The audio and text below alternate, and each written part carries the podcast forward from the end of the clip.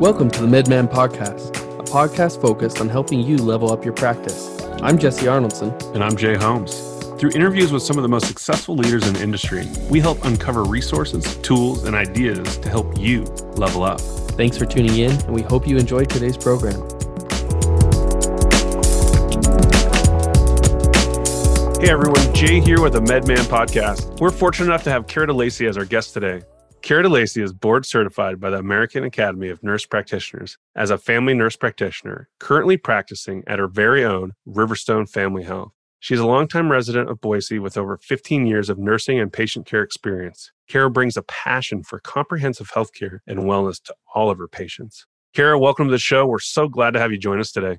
Thanks for having me. And, you know, first provider to be on this show. So thanks for being the, the guinea pig here. Of course. In the first part of this two part series, we just want to get our listeners to get to know you a little bit more. So, with that, tell us how you got into healthcare. When I was 18 years old, I a friend of mine her mom worked at a physical rehab center here in town and i got a job as a rehab tech where basically i was the ice girl that would go around and put ice packs and take people who had just had knee and hip replacements. I would work with them. And I really developed a love for working with patients and a fascination with medicine itself and found it so interesting, you know, working with brain injury patients in the complex wound center. And it just developed a passion for healthcare and medicine. And so I changed majors and decided to go into nursing and then worked my way through. I started as a teletech at a local hospital and then became a CNA as I worked through nursing school. What did you start out as as your uh, career path? So I was actually environmental science. All right. Completely different. It was just my growing up in Boise, my love of the outdoors and I grew up rafting and camping and just thought environmental science was my path. And then I realized I could work in healthcare and enjoy my outdoors on my free time. Free time, that's funny. Yeah, exactly. but but environmental science, you know, it's certainly it's ecosystem based, and you know our bodies are, are much the same. You got you got to take care of the whole thing. Yeah. Um, well, and it was science. You know, I just always loved science. Every different course of it. My academic advisor in college laughed when I finished because I literally took every science class there was offered in college. well, there are people meant for this job, and it sounds like you're certainly one of them. So let's kind of look outside of work here. What do you enjoy doing? I have a love of traveling. I was lucky enough to start traveling when I was young. My parents or my uncle lived in Germany when I was 12, and my brother and I were able to go spend a summer over there traveling and exploring when I was young. And then when I was 18, I lived in Mexico for a summer. And in college, I did study abroad over in Spain for six months. And then my travel love has just continued since then. I've been able to, most recently, I went to Thailand and was able to explore over there. And I just, anywhere and everywhere, I just love to see the culture and see new places. What has been your favorite as far as cuisine that you've traveled? So, Thailand, probably Thai food, especially from there. It was really interesting because I have a lot of food allergies. And so, traveling and the cuisine isn't always the easiest thing. And it was so it was so cool over there. The chefs would actually come out and like make up recipes with us for the two. I had traveled with another girl who had celiac disease, and so they were just able to come up and just have such good food and just fresh things. So Thailand definitely was top. Awesome. How'd you uh, fare with the, the heat of Thai food? Good, good. Yes. I, okay. My stomach, not always so much, but that's loved it. Yeah. I, I took a trip with my wife in between college and, and real world, real world, real life. And there was something that on a menu that was said it was moderate really spicy and it took about an hour and a half to eat it and it was just a, a bowl of curry. It was pretty silly because you know thai servings are probably 20% of what american servings yeah. are and so oh man it was so hot. It was just that i took a bite had to wait about five minutes to take another one but but it was so yeah. good i had to keep eating it. We would have the chefs look at us when we'd say spicy and they'd be like american spicy? Okay yeah awesome. What's the next travel plan once once covid subsides a bit and time frees up, what do you have your eyes set on? I really want to go back over to Asia. I mean, there's several places over there that I'd like to see Cambodia or even go over to the Maldives. I've also really wanted to go to Morocco and travel around there. And even though I lived in Spain, I never really visited southern Spain. So I really want to do Morocco, southern Spain trip.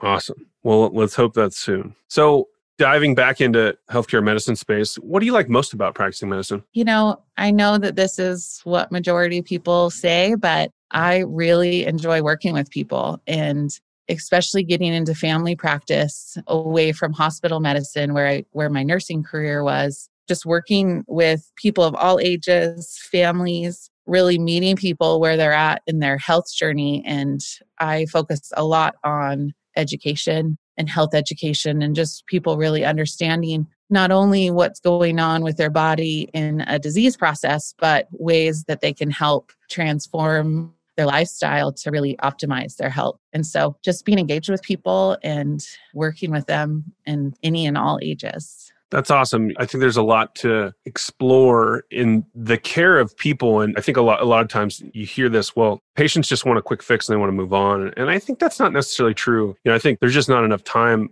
always to sit down and, and engage and have the patient be more involved with their plan for care. What's your perception of the involvement engagement? Is it across the board or, or do you have to fight to get that or what, what's your experience? It's a little bit across the board, but I do find when people are coming in kind of for that quick fix, it's sometimes because something is bothering them so much or has been bothering it, them for so long that you know they just want to feel better. And so sometimes it is a little bit of a quick fix to start but then starting that education process and saying okay well we you know we help this but that's not really the underlying issue that we have going on. And so sometimes it's working with people to start out kind of quick and what we can do to kind of get symptoms or something subsided but then keep on keep on working over time to then get more engaged and more preventative and backing off of, say, a medication or a therapy to get the underlying cause worked through. Hopefully, you look down the next couple years, and hopefully, we we live in a world where primary care is is such that you get paid to keep your patients out of the clinic. You know, hopefully, we can get there, and certainly that pushes a lot more on education and, and the preventative stuff.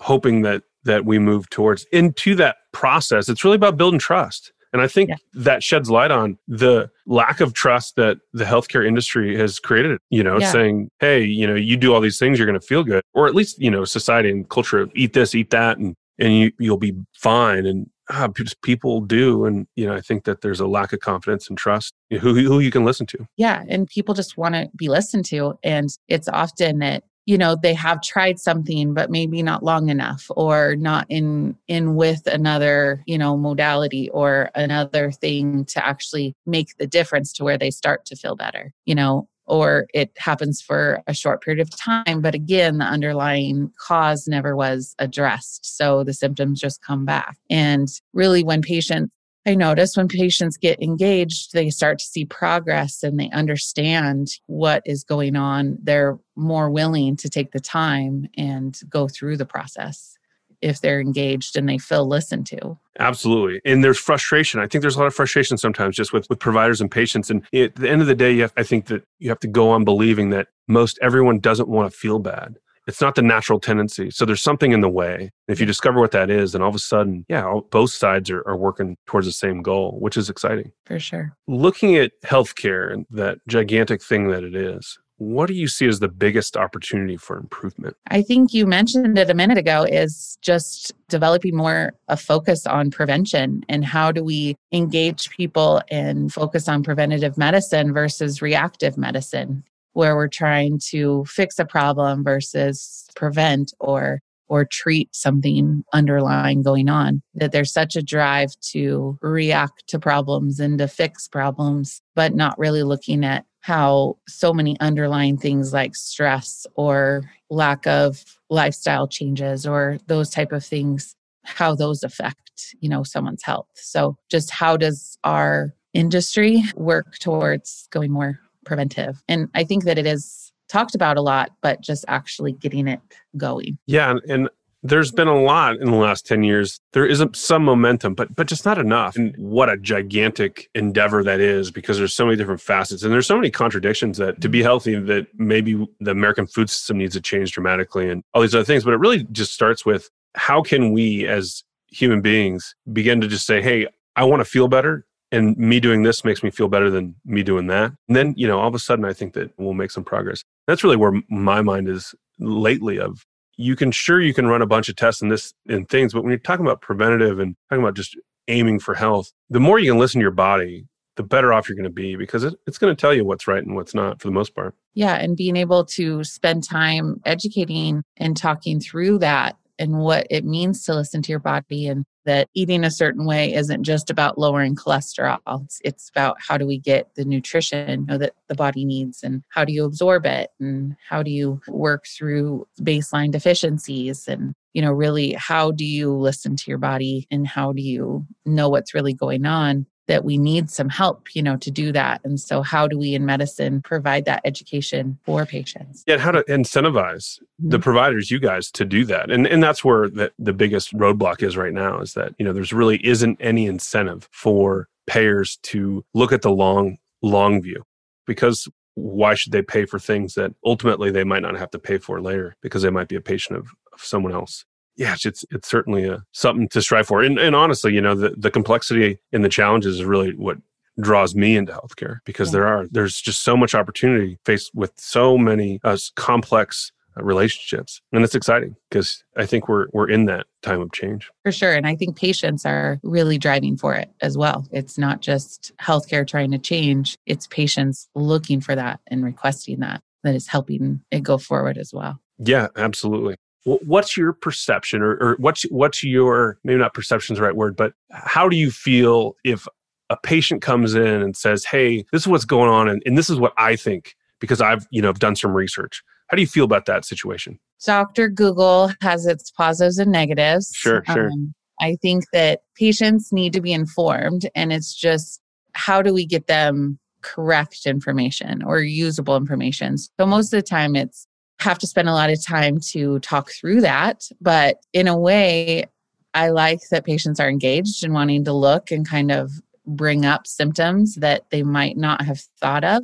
So I think in a way it helps, but I think that there is a lot of dangerous information out there and it's hard for people who don't have a background to really sift through it. So if it is them evaluating and kind of just trying to figure out what's going on and bringing questions up, I like it. But it just is difficult in some very not appropriate information out there. Yeah, I could see that. You think someone comes in and says, Hey, I've tried to figure this out. I've done this and that. Help me work through that information so that we can come to a plan together rather than you're wrong.